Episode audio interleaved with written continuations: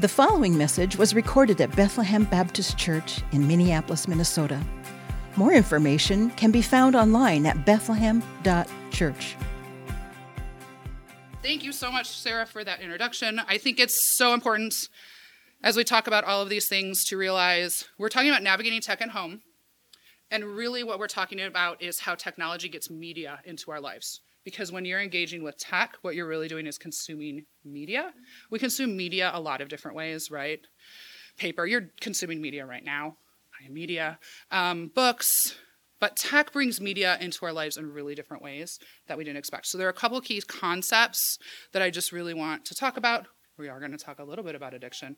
I'm really going to try not to be scary, but I am very aware that this topic can feel overwhelming and uncontrollable and like it is always changing and that there is not like solid footing for like what do we do. I do have some tips and tricks. They are not rules. I like rules because rules give me i'm like a i'm a roman stu christian. I want all the boundaries you can give me. I'm a really good pharisee. Show me how far away from that cliff i can stay and i am happy. My husband's the opposite. He's like oh how close can i get to the edge? He was the one i was worried about the grand canyon because he's like what's over there? I want to go see what's going on so, we'll talk tips and tricks, and I'm really hoping as we talk about that, you guys have some things you are doing well or that are working for you that we can share and kind of do that. Um, I'm going to tell you where we're going. We have a little roadmap. Introduction, we just did that. I'm going to tell you a little bit more because when you're consuming media, one of the things you really need to know is who are you listening to? Who is that? Who's the person you're talking to? Should you listen to them? Are they adding any? Are they in any position to talk to you? So we'll flesh that out a little bit more. We are going to just do a quick scripture foundation, not because we want it to be any less than anything else, because this is big and scary and constantly changing, and going back to something that never changes, that is foundational, that we can kind of come back to even as we talk about this. I might say, well, I'm getting a little anxious. Let's remember scripture foundation. We're going to talk about understanding media, practical resources for navigating technology at home, practical resources for you as women, and then practical resources for your kids, Q&A hopefully at the end, given time. I ate up all the time using my thing. So, a little bit more about me and where I got my um, sources. Um, let's see what the next slide is. There we go. That's scripture. Okay. So, I am here, I think, because um, I work in the IT department at Bethlehem here. So, I've done that for about five years. I am technically the coordinator for database management and help desk. And what that means is Bethlehem has a database where we have all of the information about the church stored in one place. And my job is to keep that safe. Is to make sure other people don't get information out of that database. So occasionally someone will say, Oh, I'll give you that phone number, and I'll run to their desk and go, No, we do not do that, right? Like we keep it safe. But also, you guys all interact with the database today. You got name tags, the stickers, that's me. If you use the Bethlehem app, also me. Uh, Bethlehem's computer, me. Um, all of those things, if you come to an event, if you see an event on the website, if you get a sticker, basically anything that interacts with tech in the church runs through me and then the IT department. It also means I get to sit with the IT department, and I'm a big nerd or a big geek, depending on how it is. So I thought that was really cool that I got to do that. Um, and yesterday I told them I was doing this, and they both at the same time shouted the same piece of advice for you. Um, like literally the exact same advice. And then I told my husband, he's like, no, that's really the only thing that matters. And I went, great. So that's my number one tip. We're going to talk about later. Um, so that's what I do. But before that, um, I was stay at home mom for six years. I'm a lawyer. So I practiced out in the world and did lots of lawyery things. My undergrad's in psychology because I wanted to know why people did what they did, right? I did not find that answer. I still have not found that answer. Um, if you know that answer, please give it to me because I want it. But also, I'm a pastor's kid and I grew up a long time ago, right? I'm guessing for a lot of you, I could be your mother. And that means when I grew up, there wasn't technology we did not interact with technology like you guys are interacting with it now. Now, was there media to consume? Absolutely. My parents were very concerned about what books I read, what books we should ban, what books we should burn. Um, there's this concept of um, back in the 80s, I don't know if you guys know, have heard of backmasking, which is where on a vinyl, like a vinyl record or on a tape, a cassette tape, oh guys if you don't know what it is you know that thing where they would put lyrics like if you played the tape backwards or if you played the vinyl backwards you were really worshiping satan so you couldn't listen to those things the number of times i went to church camp and broke records and pulled out ribbons from tapes and all that stuff right so this is not new but also i didn't have to navigate it the way you guys do right also i have one kid So this is where grain of salt, last person talking to you about this, right? So my advice and my information is from my context. I have one kid. I have never tried to have multiple kids in different phases of development and manage different types of technology or media consumption. I haven't done that. A lot of you have and a lot of you will. So your mileage may vary on what I'm talking about here, right? You're going to need different tools than I had. Also, my kid hates screen time. So every once in a while, I'm like, can you just please watch a show? Um, it was Daniel Tiger when she was a kid. Is it Bluey now? Is Bluey the thing, right? I love Daniel Tiger, you guys. Daniel Tiger, like, uh, I Daniel Tiger. I would say, can you just watch Daniel Tiger so I can make dinner, right? Or just have a half an hour to just not have someone on me, right? Um, and she'd be like, no, I don't want that. So it's a different challenge. I haven't tried to pull that away from her, which is a different challenge than you might have. Now that might change because guys, kids are constantly changing. Um, that might change, but it does mean that the tips and tricks I have are from my parents and from other parents, but they're from me, and they might not work in your context. So don't, you know, feel bad if they're like, "Ooh, Erika said no screen time before too." Goodness, girl, if you need to have some time and that keeps you sane, then have screen time before too. Right? It's constantly changing, and this is why we're going to go to scripture in a second. How we deal with tech and media and all of that is constantly changing. When Arden was born 10 years ago, the rule from you know the general consensus in society was no screen time. Zero. Zero screens before two years old. Zero. You will break their brain. And then this is going to come back up later. A lot of times when people are trying to convince you of something they figure out what you fear right? What are you afraid of? And they want to scare you right? You're going to break your kid's brain. You're going to permanently damage their neuron pathways. You're not okay but that was the thing that they were saying so we didn't just we just didn't do screen time before too but a few years before that when my niece who's now 19 was a baby there was this thing called baby einstein which are these videos that have different shapes and colors and spinny wheels and all that stuff and my sister-in-law would take her baby her infant and put her in one of those exerciser deals which again good, bad, I don't know. Um, have her sit in front of the baby for hours, for three or four hours. And what Baby Einstein was telling her was, they're, in addition to telling you what you should be afraid of, they tell you the thing you want. Do you want a smart baby? You want a smart baby, right? Well, then you need to give them baby Einstein, and this will make their brain smart because here's how it interacts. And that worked too. So it's constantly changing. So this is for today and kind of pulling it all together. So, because it's constantly changing, it's constantly scary, we are going to go to this verse, which talks about how God, the thing that does not change, has not given us a spirit of fear, but of power and of love and of self control, right? So, when you're feeling anxious, when you're feeling afraid about this and other things, right? That's not from God. Okay. Um, Jackie Hill Perry has a really good, like, 30 minute podcast or YouTube video on how, if you are feeling fear, it is not from God. Um, and she does a great job with that. So I'd encourage you to seek that out. But if you've been at Bethlehem any length of time, you know that when a verse starts with the word for, that means you have to go to the previous verse because for means because, right? So, previous verse. Fan into the flame the gift of God, which is in you through the laying on of hands. So, the gift of God is in you, right? If you are a Christian, this is in you because God has not given us a spirit of fear, but of power and love and with technology and media, self control, right? And so, when we go back to this and we start to get anxious, we can always go back to this and say, nope, God is in me. He has given it to me. He has not, this isn't already not, not yet, other Bethlehem phrase, situation. Um, this is in me already. It's not perfected yet, but it's here. I do not have to have a spirit of fear because I have power and love and self control. So this isn't going to change. The rest of it is going to change. It's going to be scary. So we are going to talk about technology and media. We're going to talk about managing media is not a new concern. I told you some of my 80s stories, um, like 80s stories. Um, do you guys know Satanic Panic?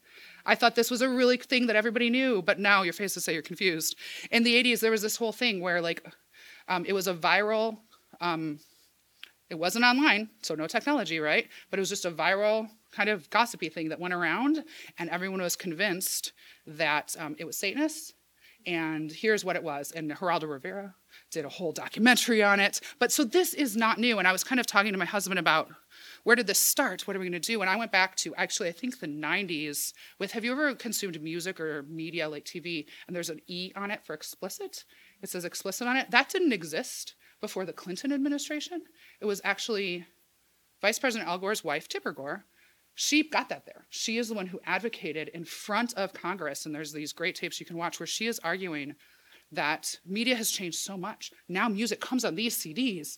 Parents don't know what it says. We need to warn them, and it needs to have this explicit warning there. So if you've ever used that to make decisions, um, that came out. That's the like 95 was when that first time happened. So not new. And then my husband, who is wise in a lot of ways, um, ways, um, said, no, no, no, Erika, it's media.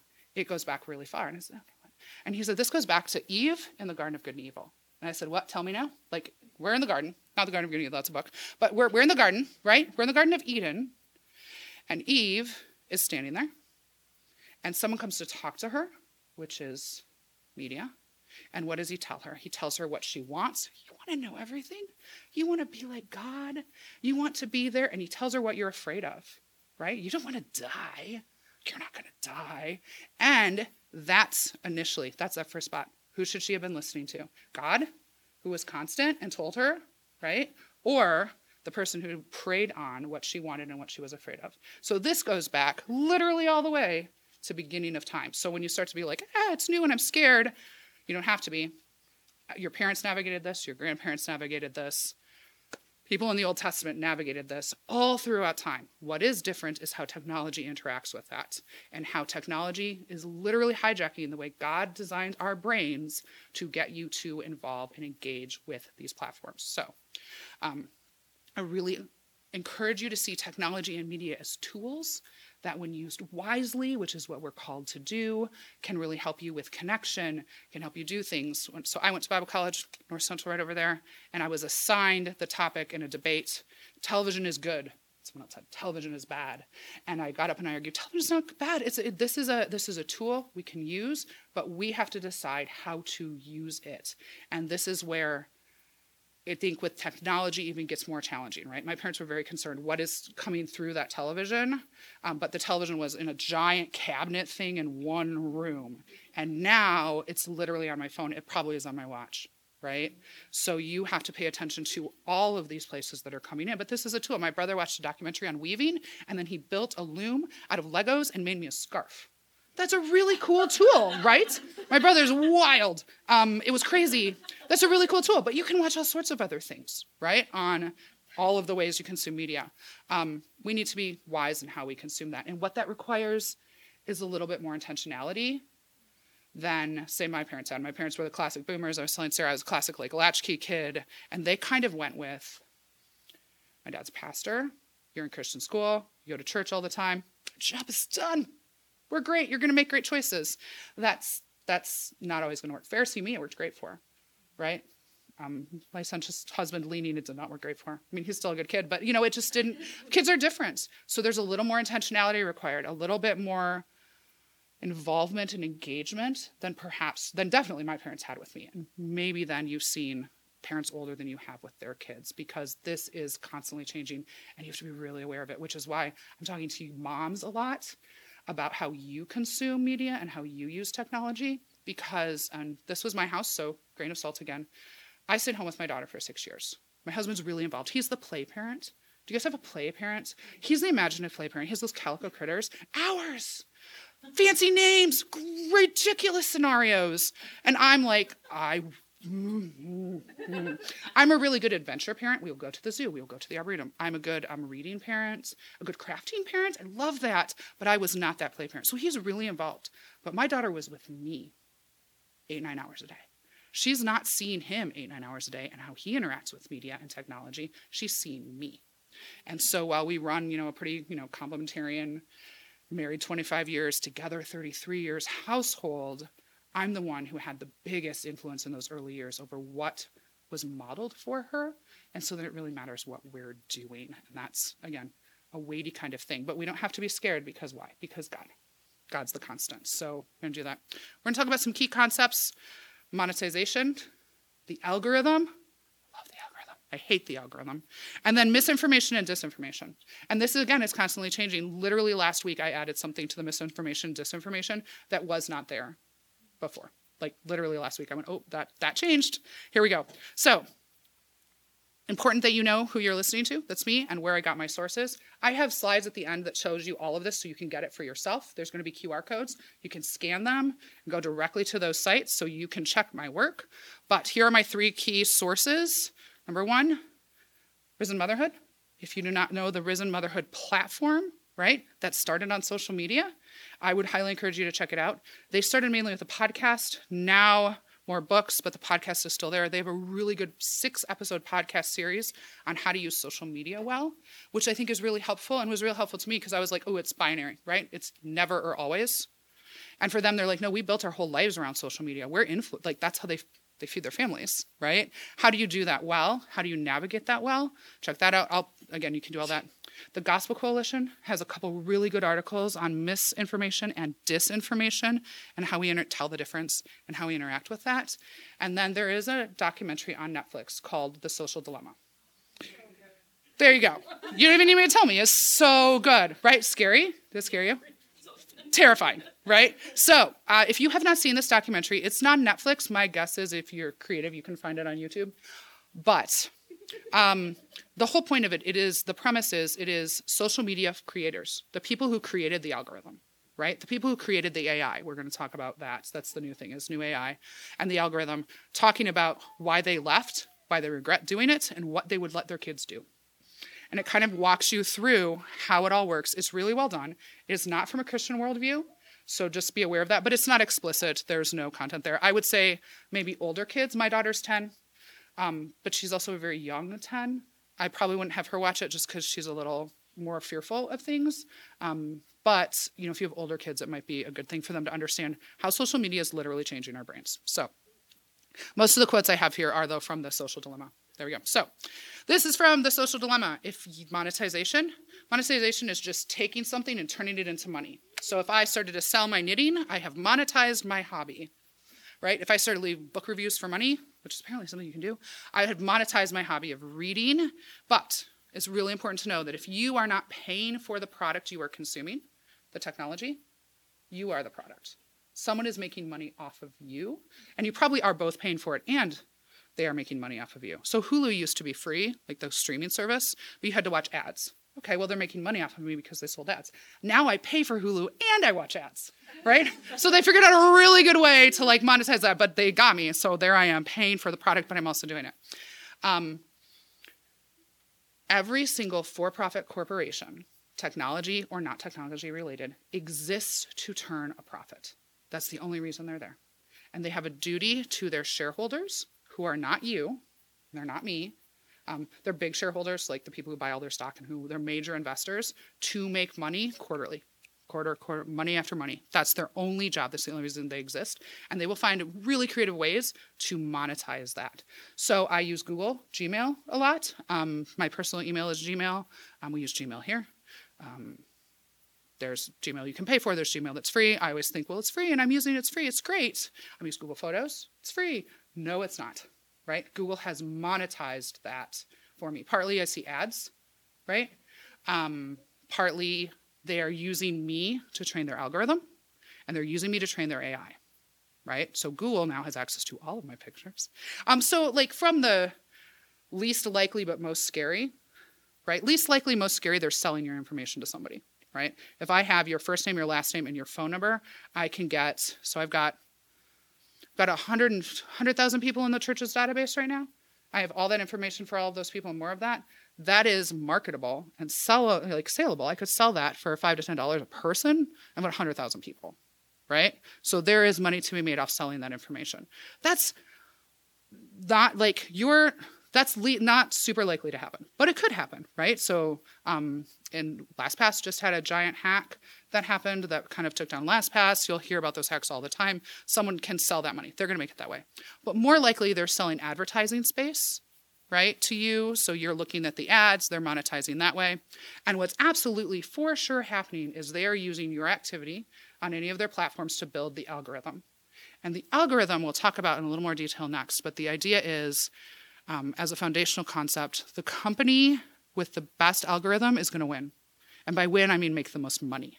And that's really the only reason they exist. So the algorithm, their whole goal is to keep your eyes on their product for as long as possible. And that is why um, that's how they're monetizing you. They're using you and your activity and my activity. I'm all in on all these things. So they're using it. And that's why my husband wrote these out for me today. We're talking about it. So Google bought YouTube. So everything you do on YouTube, Google knows. This is a Fitbit. Google at Fitbit. So Google literally knows where I am going, what I am doing. You can use it to track your menstrual health. You can track your moods. Um, Google knows everything because it's right here on my wrist, right? Um, Amazon bought Ring, like Ring doorbells, right? Amazon bought Ring, so Ring doorbells, which means Amazon now has access to everything that's your Ring doorbell sees. Amazon now has access to, and look out for your targeted ads; they're going to get real good. Um, Amazon bought Roomba, which means your little test technology, right? And it's not necessarily media, but the little vacuum that goes around vacuums them. They bought Roomba for billions of dollars, you guys. Why? Because it helps them with their algorithm. Okay? Because and they're all mapping your houses. Um, you think I'm kidding, but here's the thing. This is where um, lawyer Erika is going to say her little lawyer Erika piece, and then we're going to back out. Um, I was a criminal defense attorney. So Fourth Amendments, I'm all in on Fourth Amendment, right? If someone wants to search my house, they need a warrant. Your house, same is true they can get a warrant. So I've taught my daughter now because I said I left. I leave her at home like for 10 minutes by herself. Just I go down the hallway just to try it out, see how she can do. And I'm like, well, what if this one calls? Nope. She's like, just ignore it. She's I'm like, what if they say they're the police? She's like, oh, I'll tell them they can come in. And I went, I've done nothing. No, we're gonna start again. It's show me a warrant. but more importantly, no. Um, but both. So room ring, Amazon, Ring, Facebook, so Meta, they all have agreements with local police that they don't require warrants. So, they want to get information from Facebook to prove where you were or where you were not. They literally have a form letter that they fax on a fax machine over to Meta, and Meta will say, Here you go, here's everything. And while you think you may be in a private Facebook group or have it set to friends only or only this or only that, um, it's not private from Facebook. Facebook knows all of that and is free to share it with all with the state. Because why? Because money. So again, this is the scary part. So we're going to go back. We're not afraid because God, right? God is the same. And these are tools. Now, look, we're not going to be afraid. I don't have a Roomba, but I really want one. Is this going to stop me from getting a Roomba? Probably not, right? Because I want I want my house to be vacuumed all the time. But it is really helpful to know when we're making decisions. So Google bought Fitbit, and Google bought something called Waze. Waze is a navigation device, and they bought Waze. That happened a long time ago, probably seven or eight years ago. Google bought Waze for the social networks because you have friend on Waze. And when I know who your friends are, my algorithm gets better and better and better, and it tells me where you're driving, and isn't that wonderful? And now Google. Google knows all of that. So my husband was very into that concept this morning. I was like, tell me where it is. Because again, the algorithm is where the money is, and that's why these people exist. So you're not the paying for the product, you are the product. Just be aware of that, right? Instagram is free. I love Instagram. I'm on Instagram way too much, as I confessed this morning. um, I use it to keep in touch with my family. I use it to keep in touch with people. Um, I have an integration with Chatbooks that prints out hard books and sends them to my mom every 60 pictures, so I don't have to send her pictures because I forget to send her pictures, right? And it just says, for five bucks, your mom got a picture book. Great, wonderful. Um, I'm probably not going to stop using Instagram, but I really do not want to know or be aware of how that's working. They are making money off me. Instagram's making money off me, even though I'm not paying. All right, so we're gonna go to the algorithm. Again, from the social dilemma, there are two industries that call their customers users illegal drugs and social media. Right? See, no, no, no, we're not gonna be scared. And why are we not gonna be scared? We're not gonna be scared because God has not given us a spirit of fear right? Who is in control? It's God. Does he know all of this? Yes. And because he, and self control, mm-hmm, love, self control, and because he's in control, and we now, as we are aware of these things, can use these tools for what? Good. So the algorithm is just a little piece of computer code that lives on servers different places, and what it's trying to do is keep your eyeballs glued to a specific product. Right? Because that's where the money is. So the longer, the reason Google buys all these things is because the longer I'm in Gmail, the longer I'm in Google Photos, the longer I'm in Word, like Docs and Sheets and all of that, Google's making money right? So they don't want me going somewhere else. So they are using the algorithm to make sure I only see what I want to see. Here's why I love the algorithm, right? I kind of use one here at Bethlehem. It's not a true algorithm, but I can tell based on the fact that you're here at Mom's that you've got kids. So then I can pull out, probably, right? I can pull out this group of women and send you an email about Pastor Bud's parenting conference that's coming up right? So I'm not sending it to everyone at Bethlehem because it doesn't apply to everyone at Bethlehem, but I know it might be particularly interesting to you, right? Same thing for the app. When you guys see the Bethlehem app, it does not look like anyone else's Bethlehem app, right? Everyone sees something a little bit different based on what they're involved in. If you're up at the, the North Church, which was the North Campus until a week ago, um, they see something totally different, right? Because what we want to do is we don't want to distract you with things that don't matter. We want to show you what matters to you. We want to keep you engaged with what, what you want to be engaged with. So, um, Spotify, any of those music streaming services. And I was really mad because I had gotten Spotify to like, I had fed the algorithm. Like, I'm liking things, I'm unliking things. So it got me, like, it knew me, and my music was like perfect. Every time I suggested something, it was my favorite thing ever. And then my husband was like, absolutely no Spotify. So I lost my Spotify. But I'm training the Apple Music to do the same thing because I'm feeding that algorithm, right? I like that, right?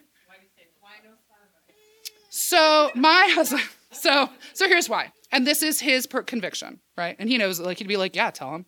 Give him all the deals. I will be a little more big. Spotify is, again, the algorithm, tons of money. They are spending hundreds of millions of dollars buying podcasts. And they spent a couple hundred million dollars on a podcast that he is vehemently opposed to, that offended every single bit of his conscience and he said, "Look, it's, it's essentially a boycott, right? Like, it's not going to matter. Boycotts aren't super effective. Like, there's tons of research that says a boycott really isn't going to change how a company acts because there's enough people that went to Spotify for that podcast, and it's not just one. There's a couple of them there. That it's not, losing my eight dollars a month or whatever. It's not really going to change it. But he's like, but it's not my money. Well, I mean, yeah. I mean, it's hard to argue with someone who's like passionately involved with something. And so I'm like, I had really well argued convictions. So, so Spotify was that one. Um, but now I'm on Apple Music and I'm training the, the algorithm there. Um, but the algorithm is not a passive observer, right? I always used to think of it, it's just sitting up there, it's in the sky, it's doing its thing, looking around. No big deal. The algorithm is pushing you and pushing you places where it wants you to go, right? And it's doing that, um, not benignly. Do you guys see The Devil Wears Prada? Yeah, so there's that very famous quote where Miranda Priestly is in her office and Andy, the secretary, is wearing her blue sweater and she's like, I don't even care about fashion. And Miranda Priestly goes on this great thing that I've written in my notes that I can't see. Um, basically, oh, it's cute that you think you picked that out, right? No, no, no, no, no. Years ago, you know, Oscar de la Renta, and she goes to the whole Hollister store that. So basically, you pull that out of a bin. I think she says a casual corner, which is long gone, and you put it on, but you think you picked it. Cute right? No, that's the algorithm. That's the Miranda Priestly brain algorithm pushing you and pulling you places. My best example of this is Instagram. Go Instagram. Share my pictures, but um, and this is where we'll get to like confession time of how Instagram does that. So I work here, I worship here, I am here six, seven days a week. Um, if you don't know, the last few years have been a little bit challenging at Bethlehem. And then you add on, like if you're worshiping here, it can be hard. You add in another, you know, five days and deepen it like deep in it, right? I work as an all church employee, so I work for all three campuses, so all of it. And my brain couldn't read. I used to read like 100 books a year. My brain stopped reading. Like it just could not handle reading another word. And but you know what Instagram is? Just pictures. You don't have to read anything, right? And we also got a COVID cat. I love my COVID cat. And we put lots of pictures of my COVID. Beth hooked me up with my COVID cat. Um, I put pictures of my COVID cat on the on Instagram, and Instagram said, "Oh, she likes cats." Great. And so then I flipped to the for you or the Explore page. Now I think it's for you. And there are pictures of cats, you guys. And you can just look at pictures. There's this guy named Abdul, and he's big, and he's got those really deep voices. He's got dreadlocks, and he fosters kittens. And so he'll get like eight kittens and he'll introduce them. He's names them pasta. This is Fazoli. This is spaghetti. This is linguine. And this deep voice with these dreadlocks. And I'm like, I want more of Abdul, right? So I'm just flipping, liking. But the longer I spend, it knows exactly how long I've looked at each picture right? It knows if I like it, it knows if I follow it, it does it. So it's cats, cats, cats. It's great, it's great, it's great. Um, then show me a dog. I, like dogs, but I don't have a dog. So I'm eh, dog, whatever. And then I didn't see a dog again, right? Because I'm not looking at dogs. Ooh. And then soccer came up. I know it was the World Cup. So soccer, ooh, soccer. I like soccer. I played soccer. I know soccer. Soccer, soccer, ooh, basketball. Eh, whatever. Right? And the algorithm soon, after a couple days, I mean, it's really fast. You go to that for your page, and all I'm seeing are cats right? That's it. Um, my mom came into town, we got our nails done, and I wanted to see what the cool nail color was. So I didn't have like old lady nails. I wanted like what the cool kids were doing with nails. Like we're doing metallic now. Whatever we're doing, I wanted to do it. So I looked up, I searched like cool nail colors on Instagram. Um, and now my entire For You page is just nails. um, because it knows it's what I'm looking for. All right. And I was doing that way too much. And we get to tips and tricks, I'll um I'll explain it, um, how I stopped doing that. But if you don't do it for a couple days, it forgets. The algorithm kind of forgets and it resets. And it will say, Ooh, what do we know about her? Well, my Instagram's linked to my Facebook. which is linked to my Chatbooks integration, which might be linked to my Twitter, but I don't know if I ever linked those up. So it knows I'm a woman, it knows my age, it knows I've got a kid, it knows I post pictures of cats, it knows I'm married. Um, probably, because I linked it to Facebook, knows where I went to high school and who all those friends are. Um, and so it starts broad and it says, okay, so you're one your age, you go to church, you work at a church, you're really interested in Jen Wilkin, right? And so now my, my explore page is a little more, and then it narrows down. So this is why if you're like men, let's just say men, in engaging, they think men want to see different things than what you want to see.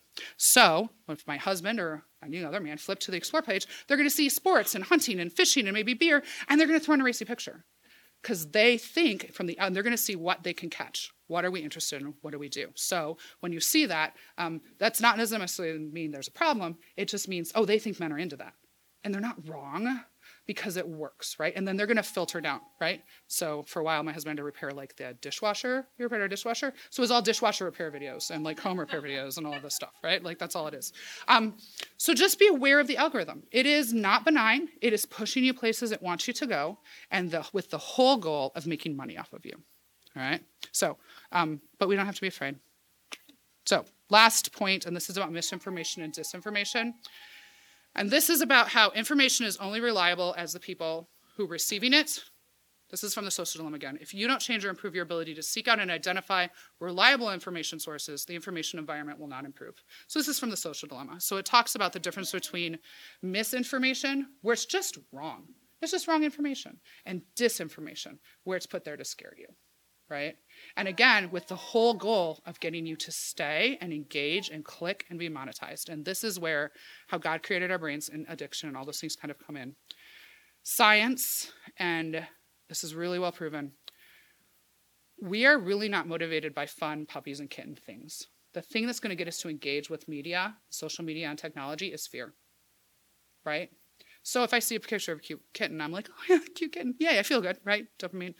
Um, if I see a picture of something really scary and it's like, did you know you have microplastics in your home and microplastics are going to kill you? I might click on that link to read that thing on microplastics because it's the fear, right? And they're really good because of the algorithm of feeling, figuring out what you want and what you're afraid of, right? And figuring out. So my mother-in-law on Facebook, she knows I tell this. Um, she only sees things about how California is legalizing pedophilia California did not legalize pedophilia, but that sounds that makes sense to her because it's California. They do weird things out there, right? And it's true. They do do weird things out there um, because that's her fear. She's afraid of the government coming in and telling her what to do and legalizing all of these scary things. And Facebook knows that because she clicks every link they put in front of her. And that's why kind of extended introduction of who I am, where my sources are, all those kind of things. Um, this is where misinformation, disinformation, and there's two Gospel Coalition articles on identifying these two, and I'll show you where to find those. Um, misinformation, there was one that came up, their, their example is from September 11th, where it was like this really great story about someone on the plane that crashed in Pennsylvania, like the phone call to his wife. Yeah, that's not true, you guys. That's not real. someone made that up. But that's just misinformation, right? It's not it's it's not true but it's not disinformation. Disinformation is where I twist something to scare you. Disinformation was satanic panic, right? To manipulate you, to make you do things. Um, so just knowing your sources, and this is what I added yesterday, and I'm going to pull it off so I can read it to you. But there's this not it's not new, but right now AI is becoming huge. Um, I think Microsoft just spent $100 million on Chat GPT, which is an AI generator that generates content. So when you're looking at Instagram, which I love, you need to know it's not real. Right? I post pictures on Instagram all the time. Every single one of them is edited. I'm not like you'll still recognize me, right? But um, they're all a little bit brighter. The blues are a little bit bluer. The like I'm not blurring out my face, right? But but it's not. They're all just up a little bit, right? It's all just a little bit better. You're not. You're seeing my highlight reel that I made a little bit better because filters. Um, there's actually a filter on Instagram called No Filter, so up in the corner, it will say no filter, but when you use the no filter filter, you look like a supermodel, you guys. So it literally, so you're looking at it and it says no filter, no filter, but it it will just smooth all the all the texture out, so it says no filter. The no, it's called the no filter filter. Um, so and this is where though being intentional, especially with our daughters, is incredibly important because the research on how this affects young people's brains is overwhelming. um, kids' brains aren't fully developed till they're like 26. All right, like critical thought and critical reasoning isn't happening till like 20 is like when it's starting. My 10 year old does not know that what she's looking at on Instagram isn't real. Okay, I know, but sometimes I forget. So we'll talk about one of my tips and tricks is like curating your media feed. Who are you looking at? Right? If you're constantly looking at people who are perfect all of the time, number one, they're not. Number two, that seems normal. That starts to seem normal, right? And then all of a sudden, you look in your own mirror and you know you don't look like that, right?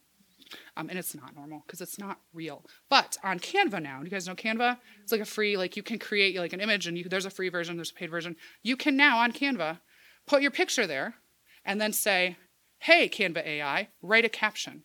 And Canva will, the AI will write the caption for your picture. So you are now seeing content creators, and like there's even, I found a tutorial where you can schedule out 30 days of content. And being a social media influencer um, is big business. Like we're talking hundreds of thousands of dollars a year these people make, right? Um, and they're not, they're, the AI is writing it. They're not writing it. So they might say, like, oh, I wrote this from my heart. Well, the AI wrote that right? And you need to know who you're following. And my, one of my other examples is I found something online when I was home with Arden. I wanted to do like preschool, kind of preschooly things at home, like crafts, and I found this like ABCs through the Bible. I'm like, yes, A is for ark, you know, B is for Bible, like whatever, C, and I like was going through the whole thing. And then I got halfway through, and it was like all really good, and it sounded really good, and I was really excited about it. I got halfway through and went, what? Because it was Mormon. Or I think now we're saying Jesus Christ of Latter day Saints, right? And I was like, oh, this is something different. And so I will tell you right now, if it feels like a lot of that content, there's, and so it's okay. It's okay to follow these people. I follow a woman who is Mormon, or I'm sorry, they're now saying that they're Jesus Christ of Latter day Saints. I think they're trying to get rid of the Mormon title. But she does an intentional parenting workshops and she talks about how to stop yelling at your kids. I come from a household that was high conflict and lots of yelling. I know, because I was the kid in that household, that's really bad.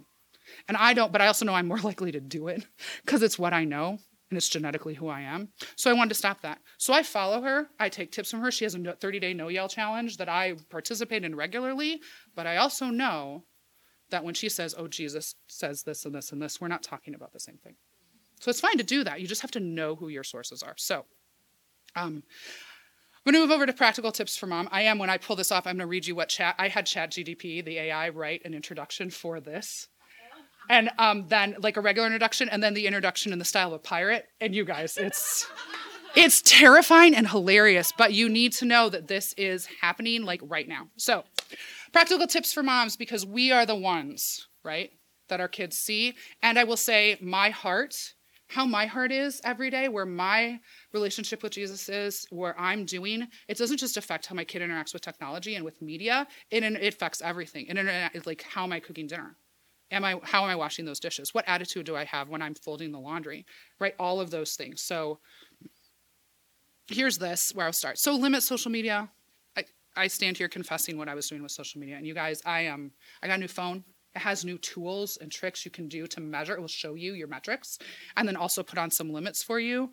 And it was horrifying. And there were days where I was like, no, literally, I can't do anything else, right? I cannot do, I'm doom scrolling, right? Um, and when I stopped, and what I had to do was like almost cold turkey, stop, I'm done. About two weeks later, I'm just feeling better. Nothing really changed. And then I was like, what? Oh, I'm feeling better. Like, it's sunny outside. You know, the seasons are different, something changed. And then I went, I stopped social media two weeks ago. Of course, I feel better. Of course, that's not what I'm doing with all of that time. Um, so, is it practical to eliminate social media for everybody? Probably not, right? That's where my family is. That's where my friends are. Um, that's where I'm connected to a lot of people who aren't right here for me, right? But finding ways to limit that. So I've set up some controls on my phone that limit that for me. Um, ruthlessly call your social media feed, right?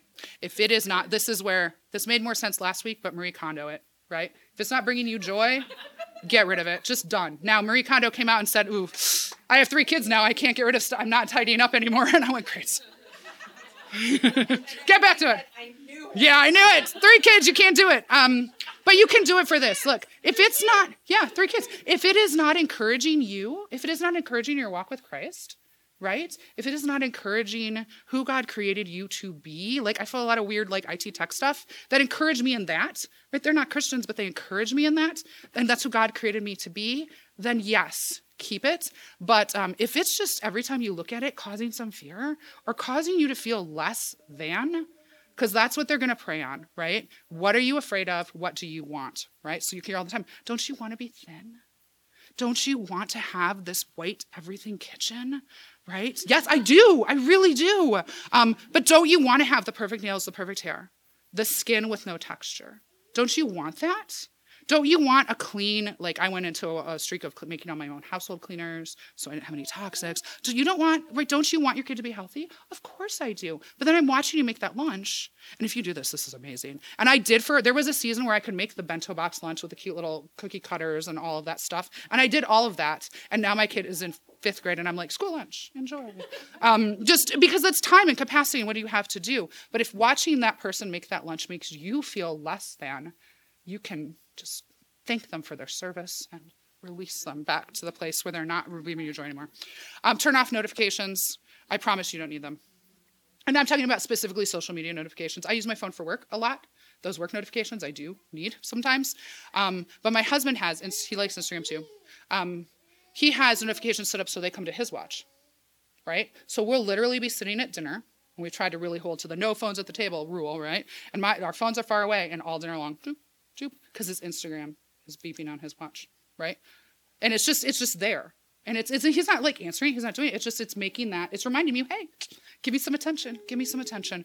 Um, and what should we be paying attention to? Not that. Set controls, that's what we're talking about. Model good media hygiene for your kids, and then other tips. I'm going to skip to the practical tips for kids, for children. Um, this is all judgment free. If you have already done all these things, that's fine you're going to do what works for you. You and whoever is else is making decision for your kids are going to prayerfully consider what the right thing to do is intentionally. But here are some kind of the general concepts. Um, limit devices. At the end of the social dilemma, they ask all of these people who've made their fortunes in media and social media, they say, Would you give your kid a device? You guys, 100% they say no.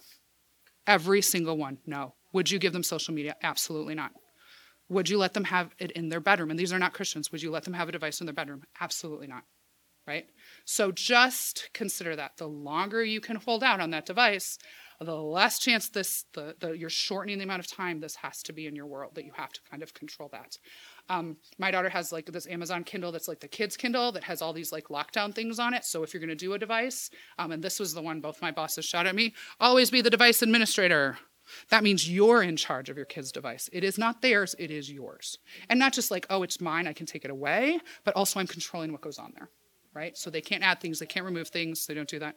No devices in bedrooms, just just don't. And I will say, um, Arden is 10, right? She's in fifth grade. She is headed toward middle school, junior high. She's young. Um, but I remember being 10, right? I didn't remember being two, but I remember being 10. We're coming to a really interesting time um, of just physical development for boys and girls, right? In the past, when I was a kid and you wanted to see something you weren't supposed to see, you had to go find it on a piece of paper. And it was hard and it was embarrassing. You had to hide it. And this is where addiction comes back into it. The way God does, God designed our brains, right? This is His design. The way it works, though, is once you get something and you like it, you have to get more of that thing to feel the same high, right? So I see Abdul and his kittens. I'm like, perfect. I'm happy for a week. But then I have to see like Abdul and his kittens like for an hour before I feel just as good, right? The same thing is true with content, explicit content. You don't want your kids to see right? And this is where it's different than what our parents had to navigate, right? Because before they're like, ooh, don't find that magazine, don't do this, don't do that. Now it is literally on every single device that you have in your house. And it is not hard to find. And the algorithm is going to say, oh, a 10 year old boy. Wonderful. Let's start with um, Minecraft, maybe some Fortnite. Um, you know, maybe maybe they're just starting to be girls. Let's start there. And once that starts, and it's not just boys and girls because there's this kind of purity culture fallacy that only men are visual and women are never visual. And all men are super visual and all women are not visual. That's that's just not true you guys. Some women are way more visual than men right? Not all men are visual. Um, but that they know and again their only goal they don't care about your kids. Their only goal is to keep your kids eyes on their screen. So they're going to show your girls this they're going to show your boys this. Like i remember um, finding my aunt's like romance novels when I was 15. Not like Amish romance novels, you guys, like bodice ripping romance novels. My pastor's wife, aunt, underneath her bed, buried in there. And I was like, oh, this is at 15. I was like, whoa, this is crazy. Um, but then you have to read like another one. Like you keep it has to escalate or it's not going to feel as good. And because God designed these things in his good plan to feel good, to look good to us, to be make us happy, they're going to keep looking for it. And so when you hand them that device and you are not in control of it, you are basically saying, have at it. Just go. Even good kids, right? Even good kids are going to say, oh, I'm curious about. My kid's favorite thing in their fifth grade is they go to YouTube and they rickroll each other. In fifth grade, this is what they're doing now, but they're all on YouTube, right? So they know how to get there, they know what to do, they know how to take that link, and they know how to email it to their friend. They're rickrolling each other, and I think that's hilarious, but be the administrator of your kid's device if you give them one. But the longer you cannot give them one, the better this will be. Kids' brains, they're not developing. They, that's just the way they are. No social media till high school. Arden, they did a social media um, kids class, like little class, and she said, "Mom, you have to tell them that it's illegal to be on social media till you're 14." I do not know if it's actually illegal, but that feels reasonable. But the the evidence on what it does, particularly to girls' brains, and how it re, like does neural pathways with depression and anxiety and suicidal ideation and all of that, just again, the longer you can hold off, you do that. I'm going to talk about the media budget. This is what my parents did in the 80s. Was they took like little like three by five cards, whatever. Um, and they cut them in half, and you got each was with 30 minutes. So if you had a whole card, it was an hour, and I had to turn them in to watch my TV, right? I had to literally physically turn in the thing. Now, what I would do is I would hoard them up and say, I have a movie. Um, and my brother would be like, 15 minutes, 15 minutes, 15 minutes, 15 minutes. Um, that worked, again, in the 80s, but also I didn't have a device in my room, right? I had a giant TV in a cabinet. So those are my practical tips for kids. These are my informational resources if you want. So this is directly to the Women Risen Motherhood podcast um, if you want to grab that. I use all my time. So I'm going to I'm happy to answer any questions you have. I can hang out. I know you guys have kids to pick up, but I do want to read you this chat GPT, which is the thing, because I was laughing so hard. So this is chat GPT. I went to their website and I said, this is what I this was the prompt. Write an introduction for a talk to moms about the dangers of social media. What I am about to say to you, I did not write. An AI wrote this, and you can watch it type on the screen. As a mother, it's important to be aware of the potential dangers that social media pose to our children. While social media can offer many benefits, such as staying connected with friends and family, learning new things, and finding support, it also has some serious risks. From cyberbullying to online harassment to exposure to inappropriate content and negative effects from social comparison, mothers need to be informed and proactive in protecting their children from the harmful effects of social media. By being aware of the dangers and taking steps to mitigate them, you can help ensure that your children will have a safe and positive experience on social media. I did not write that. But it's pretty good, right? Like that could have been like the thing you put on your website. Here we're talking about social media. That um, I an AI wrote that. A robot wrote that. And the reason why the robot knew how to write that was because we're feeding that AI all the time. Have you done one of those quizzes where it's like the 10 year challenge? Show a picture of you 10 years ago. Picture now. Yeah, you're t- you're training the AI. That's just to train the AI. Um, there was like an AI filter for a while where it's like you know put this filter on and you can see what you look like in different as different art styles. You're training the AI to make better AI um, those quizzes where it's like, oh, what was, where did you grow up? What was the name of your pet? How many kids do you have? What school did you go to? That's just fishing for your password, right? So stop doing those. Um, so just for fun though, well, because what they're doing is they're getting that information about you so they can break into your accounts, right? You are giving them your password information. So again, but we're not afraid, right? Because God has not given, and now we know that, right? So I said, write an introduction for a talk to moms about the dangers of social media as a pirate. And here's what it wrote Our mateys, let us set sail on a voyage to the through the perils of social media sea. As a mother, ye must be aware of the treacherous waters that lay ahead, for they are, may both harm ye and your young sailors. From online predators to cyberbullying, the dangers of social media are many and should not be taken lightly. So hoist the Jolly Roger as we navigate through the dangers of the social media world. A, a, a robot wrote that as I watched it type it. So when you read something, that, so it's not even just like, oh, I can tell there's a filter there. I can tell this is there. I can tell that is there. Literally, the caption that you think that influencer is writing for you, the AI, the AI is going to write it because why? It's quick, it's efficient, and you make more money. And what is this all about? Money. So I can hang out. I know you guys have kids. I'm sorry I took all your time. All right. Anytime. I'm happy to be here. Thank you for listening to this message from Bethlehem Baptist Church in Minneapolis, Minnesota. Feel free to make copies of this message to give to others, but please do not charge for these copies or alter their content in any way without written permission from Bethlehem Baptist Church.